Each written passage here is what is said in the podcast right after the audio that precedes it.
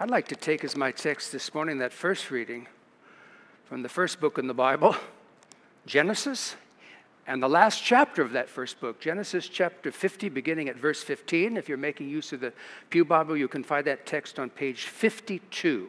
Genesis chapter 50, beginning at verse 15, which I'd like you to notice with me again. Genesis chapter 50, and beginning at verse 15. And then Joseph's brothers, when they saw that their father was dead, they said, It may be that Joseph, our brother, will hate us and pay us back for all the evil that we did to him. And so they sent a message to Joseph saying, Your father gave this command before he died. Say to Joseph, Please forgive the transgression of your brothers and their sin because they did evil to you. And now please forgive the transgression of the servants of the God of your father. And Joseph wept when they spoke to him.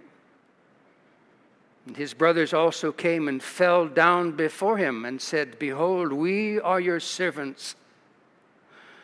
But Joseph said to them, Do not fear, for am I in the place of God? As for you, you meant evil against me, but God meant it for good this morning, I want to talk about God working all things together for good. God working all things together for good, which I suppose is a saying that uh, most of us are familiar with if we have spent very much time around in the church. Sometimes used as a cliche, uh, um, disappointingly, but a powerful piece of truth nonetheless in Romans 8 and verse 28.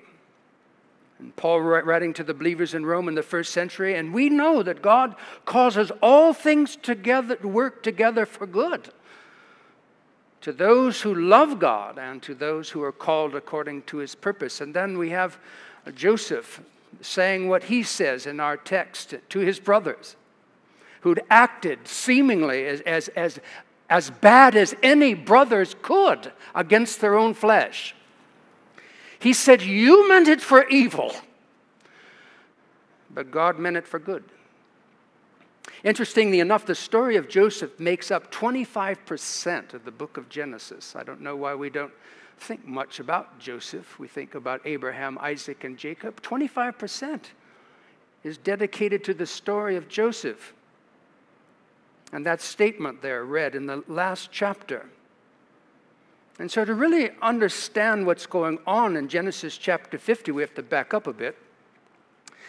Indeed, the story of Joseph begins in the 37th chapter of Genesis, where we find Joseph and his brothers living in the so called promised land, in the land of Canaan, in what is now present day Palestine, and in particular in Hebron in the south, which is due west of the Dead Sea. And as the story begins, Joseph is 17 years old. He's in his late teens. He's the second youngest son of his father Jacob, also known as Israel. And we're told in the text that uh, Joseph was his father's favorite son. In fact, you may recall that uh, J- Jacob had made for Joseph a special coat of many colors, which was a constant reminder to the other brothers that Joseph was Dada's favorite. And perhaps you also remember that Joseph was a dreamer of dreams. Indeed, if you back up to chapter 37, which you'll find on page 37 of your Pew Bible, and at verse 5, we read Now Joseph had a dream, and when he told it to his brothers, they hated him even more. Verse 6 And they said, and he said to them, Hear this dream that I dreamed.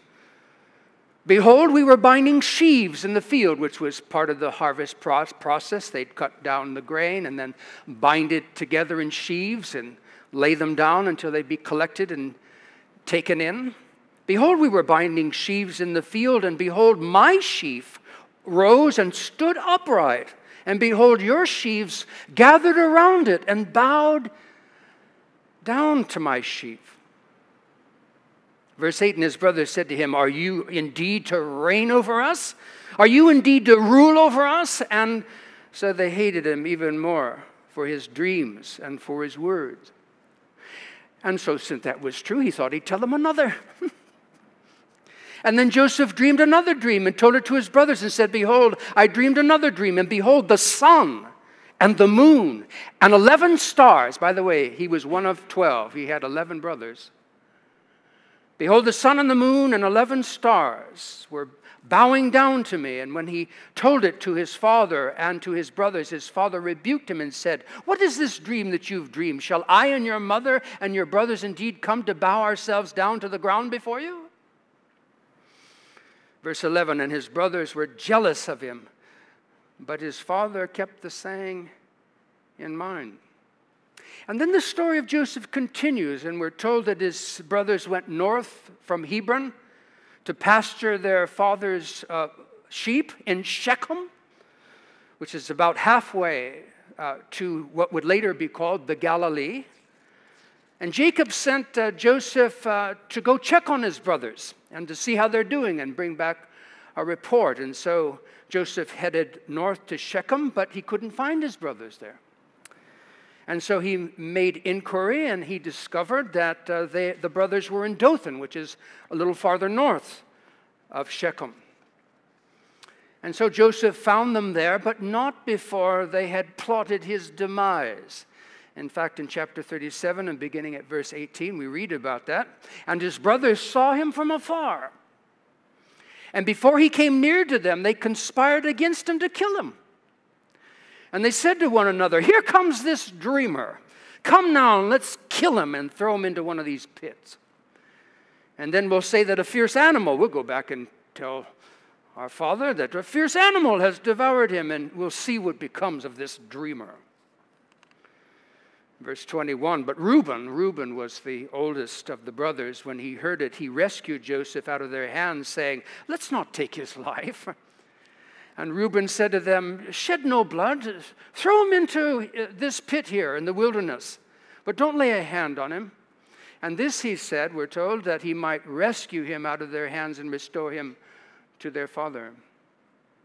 And so when Joseph came to his brothers, they stripped him of that wretched robe and took him and threw him into a pit and then we're told, verse 25, and then the brothers sat down to eat, and looking up from their meal, they saw a caravan of Ishmaelites coming from Gilead, which was in the northeast, quite a ways away, and their camels bearing gum and balm and myrrh on their way to carry it down to Egypt to trade. Verse 26 And then Judah, the fourth eldest brother, said to the brothers, What profit is it for us to kill our brother and conceal his blood? Come, let's sell him as a slave to the Ishmaelites. And let not our hand be upon him, for after all, he is our brother, our own flesh. And his brothers listened to him. Verse 28 And then the Midianite traders passed by, and they drew Joseph up out and lifted him out of the pit and sold him to the Ishmaelites for 20 shekels of silver. And they took Joseph to Egypt. Verse 29 And when Reuben, the eldest brother, returned to the pit and saw that Joseph was not in the pit, he tore his clothes and in great sorrow and agony. And he returned to his brothers and said, The boy's gone. And where now shall I go? I can't go home to father. And then they took Joseph's robe and they slaughtered a goat and dipped the robe in the blood. And then they sent the robe of many colors, verse 32 and brought it to their father and said, This we've found. Please identify whether it's your son's robe or not. And he identified it and he said, This is my son's robe. A fierce animal has devoured him. And Joseph is no doubt torn to pieces. And then Jacob, their father, tore his garments, and he put on sackcloth on his loins and mourned for his son many days. Verse 35 And all the, his sons and daughters rose up to comfort him, but he refused to be comforted. It was his favorite son. And they killed him. They might have thought about more than just themselves. And what about their father's heart? No, I shall go down to Sheol, the place of the dead, Jacob said to my son, mourning. And thus his father wept for him. Meanwhile, verse 36, the Midianites had sold Joseph in Egypt to Potiphar, an officer of Pharaoh, the captain of the guard. And then the story of Joseph continues in chapter 39, and we see, notwithstanding all the bad that happened to him, that the Lord was with Joseph.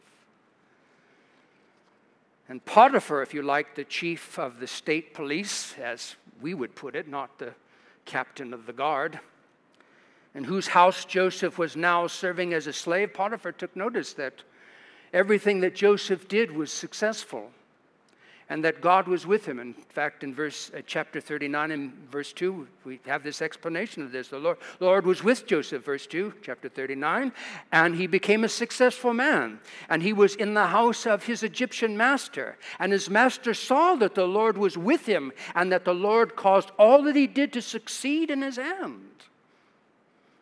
And so Joseph found favor in the sight, in his sight, and attended him, and Potiphar, his master, made him overseer of his house and put him in charge of all that he had. And from the time that he made him overseer in his house and over all that he had, the Lord blessed Potiphar's house for Joseph's sake. Indeed, the blessing of the Lord was on all that he had. Verse 6 And so Potiphar left all that he had in Joseph's charge. But still, notwithstanding all that God was doing through Joseph, a problem developed. Chapter 39, and beginning at the second part of verse 6. Now, Joseph was handsome in form and appearance. And after a time, Potiphar's wife cast her eyes on Joseph and said, Lie with me. Verse 8 But he refused, and he said to his master's wife, Behold, because of me, my master has no concern about anything in the house. He's put everything that he has in my charge. He's not greater in his own house than I am, nor has he kept anything from me except you, because you're his wife. How can I do this great wickedness and sin against God? Verse 10 And as she spoke to Joseph uh, day after day, he wouldn't listen to her, to lie beside her and be with her. Verse 11 But one day when Joseph went into the house to do his work, and none of the men, the other servants, were in the house where they, where, where they were, in the house there, and Potiphar's wife caught him by his garment, saying, Lie with me. but he left his garment in her hand and he fled out of the house. And as soon, verse 13, as soon as she saw that he had left his garment in her hand and had fled out of the house, she called to the men of her household and she said, See, my husband brought among us a Hebrew to laugh at us, to make fun of us, to mock us. He came to lie with me, and I cried out with a loud voice. And as soon as he heard that I had lifted up my voice and cried out, he left his garment beside me and, and fled and got out of the house. Verse 16, and she laid up the garment by her until her master, her husband Potiphar, came home. And she told him the same story, saying, The Hebrew servant whom you have brought in among us came to laugh at me, to mock me. And as soon as I lifted up my voice and cried, he left his garment beside me and fled out of the house. And as soon as Potiphar heard the words of his wife, she spoke that she spoke to him, his anger was kindled. And Joseph's master took him and put him into prison, the place where the king's prisoners were confined, and he was there in the prison. Verse 21 But the Lord was with Joseph and showed his steadfast love to him and gave him favor in the sight of the keeper of the prison. And the keeper of the prison put Joseph in charge of all the prisoners who were in the prison. And whatever was done there, Joseph was the one who did it, and the keeper of the prison paid no attention to anything that was in Joseph's charge because the Lord was with Joseph. And whatever he did, the Lord made to succeed. And so we come to chapter 40, and the story of Joseph continues, beginning at verse 1. And, and, and it says that, and sometime after this, the cupbearer of the king of Egypt, that is Pharaoh, and his baker committed an offense against the Lord their king. Verse 2 And Pharaoh, the king of Egypt, was angry with the two officers, the chief cupbearer and the chief baker, and he put them in custody of the house of the captain of the guard in the prison where Joseph was confined. And the captain of the guard appointed Joseph to be with them, and he attended them, and they continued for some time in his custody. Verse 5 And one night both of them dreamed the cupbearer and the baker and the king of Egypt, who were confined in the prison. Each his own dream, and each dream with its own interpretation. Verse 6 And when Joseph came to them in the morning, he saw that they were troubled. And so he asked Pharaoh's officers who were with him, Why are your faces downcast today?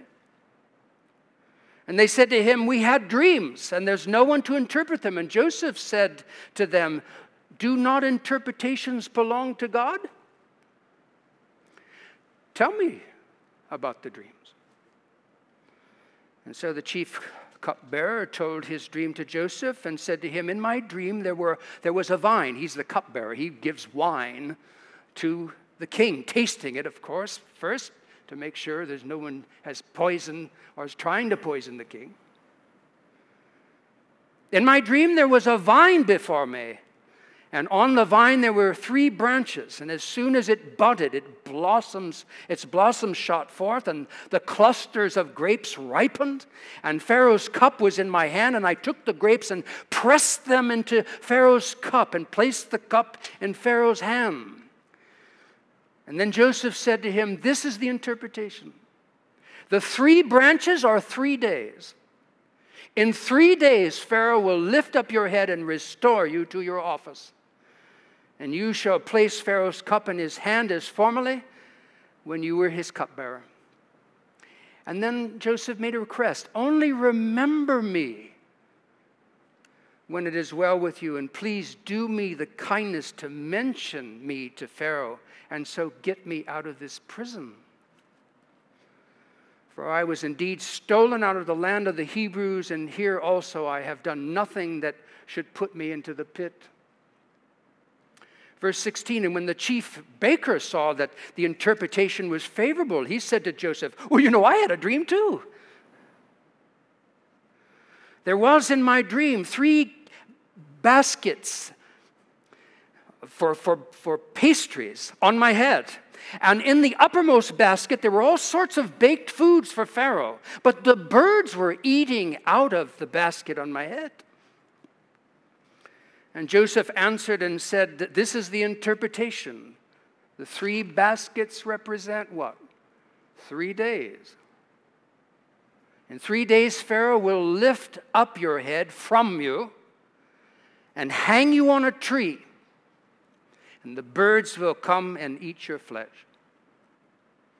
And on the third day, verse 20, on the third day, which was Pharaoh's birthday, he made a feast for all his servants, and he lifted up the head of the chief cupbearer and the head of the chief baker among his servants, and he restored the chief cupbearer to his position and placed the cup and placed the cup of Pharaoh in his hand. But he hanged the chief baker as Joseph had interpreted to them. And yet the chief cupbearer did not remember Joseph, but forgot him. But then the story of Joseph continues. He remained in that prison for two years until Pharaoh himself dreamed a dream that he didn't understand and that's when Pharaoh's cupbearer remembered Joseph. Indeed, chapter 41 and verse 9. Then the chief cupbearer said to Pharaoh, I remember mine offenses. When Pharaoh was angry with me and his servants, and he put me and the chief baker in custody of the house of the captain of the guard, we dreamed on the same night, he and I, each having a dream with its own interpretation, and a young Hebrew, my lord Pharaoh, was there, a servant of the captain of the guard. And when we told him, he interpreted our dreams to us, giving us the interpretation to each man according to his dream. And as he interpreted it, so it came about. And I was restored to my office, and the baker was hanged. And so Pharaoh sent for Joseph. Chapter 41, and beginning at verse 14. And then Pharaoh sent and called Joseph and they quickly brought him out of the pit, and Pharaoh said to Joseph, verse 15, I have had a dream, and there's no one who can interpret it. And I've heard it said that you, when you hear a dream, you can interpret it. And Joseph answered Pharaoh, It's not in me, but, but God will give Joseph, our Pharaoh, a favorable answer. And then Pharaoh said to Joseph, Behold, in my dream I was standing on the banks of the Nile River, and seven cows, plump and attractive, came up out of the Nile and fed in the weeds, the reeds of grass. And then seven other cows came up after them, poor and ugly and thin such as I had never seen in all the land of Egypt. Verse 20. And the thin and ugly cows ate up the first seven plump cows. But when they had eaten them, no one would have known that they had eaten them, for they were still as ugly and thin as at the beginning. And then I awoke. And then he said, And I also saw in my dream seven ears of grain growing on one stalk full and good. And then I saw seven ears withered and thin and blighted by the east wind sprouted after them. And the thin ears swallowed up the seven good ears. And I told all these things to the magicians, but there was no one who could explain it to me. Verse 25, and then Joseph said to Pharaoh, The dream, dreams of Pharaoh are one. That is to say, they have one meaning. And God has revealed to Pharaoh what he is about to do. The seven good cows are seven years, and the seven good ears are seven years. The dreams are one. And the seven lean and ugly cows that came up after them are seven years. And the seven empty ears blighted by the east wind are also seven years of famine And it is I, Pharaoh, who show you what God is showing you and what God is about to do. Verse 29 There will be seven years of great plenty throughout the land of Egypt, but after them there will arise seven years of famine, and all the plenty will be forgotten in the land of Egypt.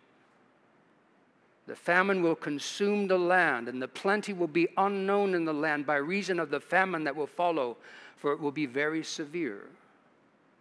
Now, verse 33 Now, therefore, let Pharaoh select a discerning and wise man to set him over the land of Egypt. And let Pharaoh proceed to appoint overseers over the land to take one fifth, 20% of the produce of the land of Egypt during the seven plentiful years and let them gather all the food of these years that are coming and store up grain under the authority of Pharaoh. Verse 36. And that food shall be on reserve for the land against the seven years of famine that are to occur in the land of Egypt, so that the land may not perish through the famine. And this proposal, verse 37, pleased Pharaoh and all his servants. And Pharaoh said to his servants, Can we find a man like this in whom the Spirit of God dwells? And then Pharaoh said to Joseph, Since God has shown you all of this, there is none so discerning and wise as you are. You shall be over my house, and all my people shall order themselves as you command. Only as regards the throne will I be greater than you. Over the house of Potiphar, overseer in the prison, and now overseer of the whole country of Egypt. Joseph was 30 years old, verse 46, when he entered the service of Pharaoh, king of Egypt. And Joseph went out from the presence of Pharaoh, and he went through all the land of Egypt. And during the seven plentiful years, the earth produced abundantly, and Joseph stored up grain in great abundance, like the sand of the sea, until it, it ceased to be measured, for it couldn't be measured. Verse 53 In seven years of plenty occurred in the land of Egypt, and it came to an end, and seven years of famine began, just as Joseph had said. And there was famine in all lands all around, and all the land of Egypt there was no bread. And when the land of Egypt was famished, the people cried to Pharaoh for bread. And Pharaoh said to all the Egyptians, Go to Joseph. And what he says to you, do. Verse 56 And so when the famine had spread over all the land, Joseph opened all the storehouses and sold to the Egyptians, for the famine was severe in the land of Egypt. And moreover, moreover, all the land came, all the earth, all the countries round about came to Egypt to Joseph to buy grain because the famine was severe in all the earth. And so the story of Joseph continues. And Jacob, Joseph's father, sent Joseph's brothers from the land of Canaan down into Egypt to buy grain. And the dreams that Joseph dreamed when he was 17 about himself and his brothers were finally fulfilled. Chapter 42 and verse 6 And now Joseph was the governor over the land isn't that interesting? He's the governor over the land. Remind me of something that Mark Hall of Casting Crowns said at a concert that we went to a couple of years back. Your life isn't falling apart, it's falling into place. Your life isn't falling apart, your life is falling into place. Or something that Helen Keller once, once said, I mentioned it to the staff this last week. She said, the, the world is full of suffering she, by the way, Helen Keller, you remember, she, was, she couldn't hear, she couldn't speak, she couldn't see. She went to college, she wrote books, she was a political activist. And this is what she said the world is full of suffering, but it's also full of overcoming suffering. Story of Joseph. Now, Joseph was governor over the land, and he was the one who sold all, to all the people in the land. And Joseph's brothers came and they bowed themselves. Will you be ruler over us? They bowed themselves before him with their faces to the ground, and Joseph saw his brothers. It had been many years, but he recognized them. He looked different, but they looked pretty much the same. And Joseph saw his brothers and recognized them, but he treated them like, a, like strangers and spoke roughly to them. Where do you come from? He said. And they said, From the land of Canaan to buy food. And Joseph recognized his brothers, but they didn't recognize him. And Joseph remembered the dreams that he had dreamed of them. Long story short, if you were thinking I was going to go through every single chapter, Joseph's brothers went back and forth twice from Canaan to Egypt to buy grain. And in the end, Joseph revealed himself to his brothers, and Jacob, his father, and all of Joseph's family left Canaan eventually and went to live in Egypt. We read about that in chapter 45. Notice at beginning at verse 1. And then Joseph when he could not control himself before all those who stood by him. Notice, he's, he's running the country, he's prime minister. And so all of these Egyptians, this, his whole entourage, these other officials and so forth, when Joseph couldn't control himself before all those that stood by him, he cried and he said, Make everyone go out from me.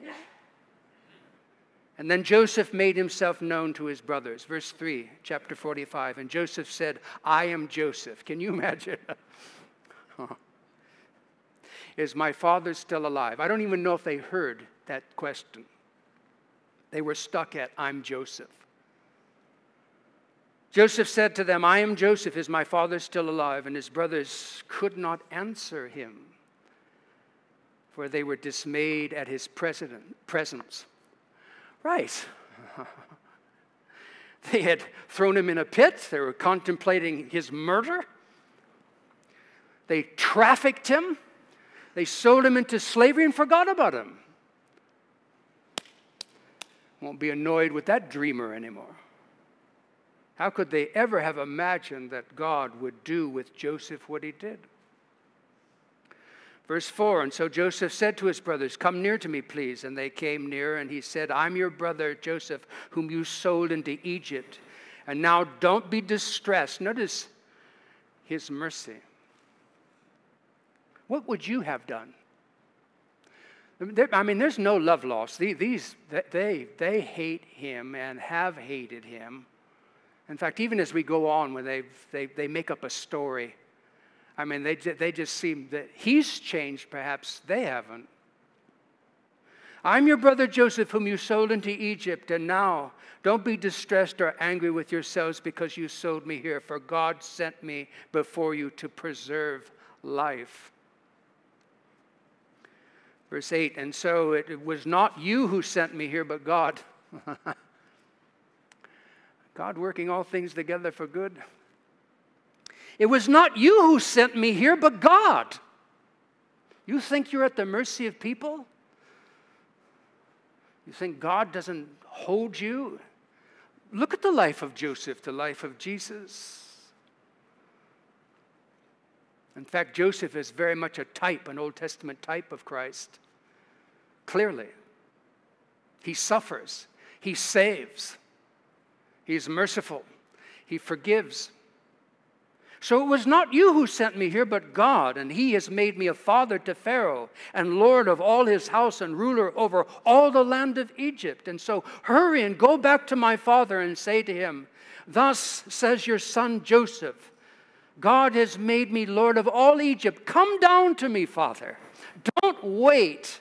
Verse 10 You shall dwell in the land of Goshen, and you shall be near me you and your children and your children's children and your flocks and your herds and all that you have. And there I will provide for you. For there are yet five years of famine to come, so that you and your household and all that you have do not come to poverty.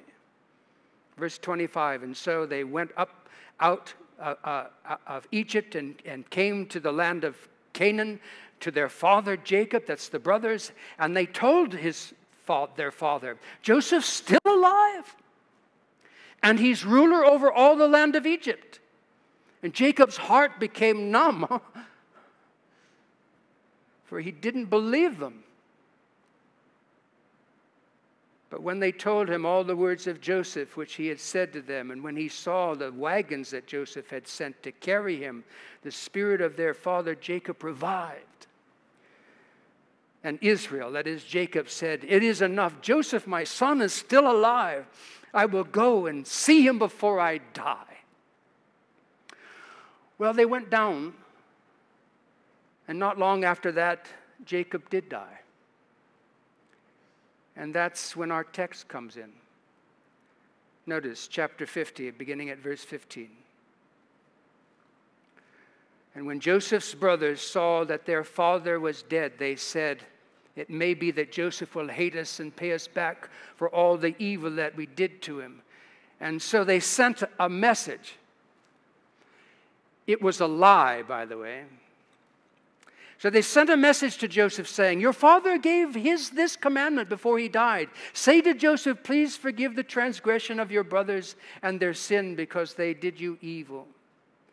And then his brothers said to him, And now, please forgive the transgression of your servants, the servants of God your Father.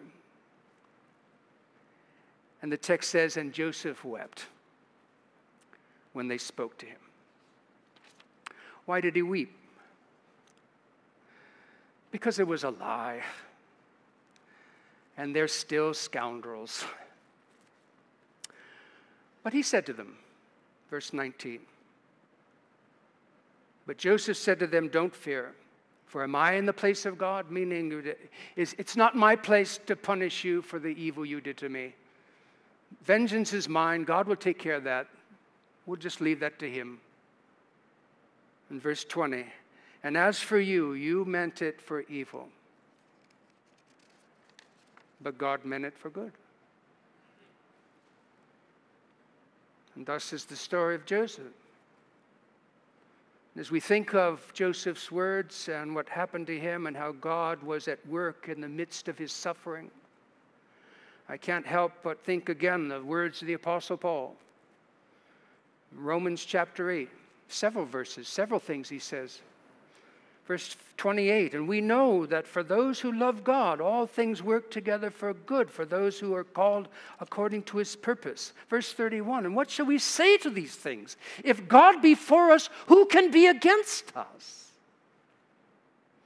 Or verse 35 And who shall separate us from the love of Christ? Shall suffering, tribulation, or distress or persecution or famine or nakedness or danger or sword. Verse 37 No, in all of these things, we aren't just conquerors, we're more than conquerors through him who loved us. And Paul continues, For I am sure that neither death, nor life, nor angels, nor rulers, nor things present, nor things to come, nor powers, nor height, nor depth, nor anything else in all creation, no created thing will be able to separate us from the love of God that is ours in Christ Jesus our Lord. And if you love God this morning and you are called according to his purpose, no matter what you may be going through this morning, today, what you had to face last week, and what you will face in the week to come, God can do for you what he did for Joseph because you belong to God. And we know that for those who love God, all things work together for good, for those who are called according to his purpose. Amen? Amen. God working all things together for good. Let us pray. David said it. He said, The Lord is my shepherd, I shall not want. He makes me to lie down in green pastures. He leads me beside the still waters. He restores my soul. And even if I walk through the valley of the shadow of death, I will fear no evil, for thou art with me. Thy rod and thy staff, they comfort me. Thou preparest a table before me in the presence of mine enemies. Thou hast anointed my head with oil, and my cup isn't just full, it's overflowing. Surely, goodness and mercy shall follow me all the days of my life, and I will dwell in the house of the Lord forever. It's all over, Lord, from Genesis to Revelation. You working it out for those who you call your own. And we may be tempted in the midst of the story to imagine that you've abandoned us. But you didn't abandon Joseph, and you don't abandon us, even if we don't have the perception to recognize it. So give us the grace to see it and to trust you. Even as Job said, Though you slay me, yet will I trust in you. Help us to do it, Lord. In Jesus' name, amen.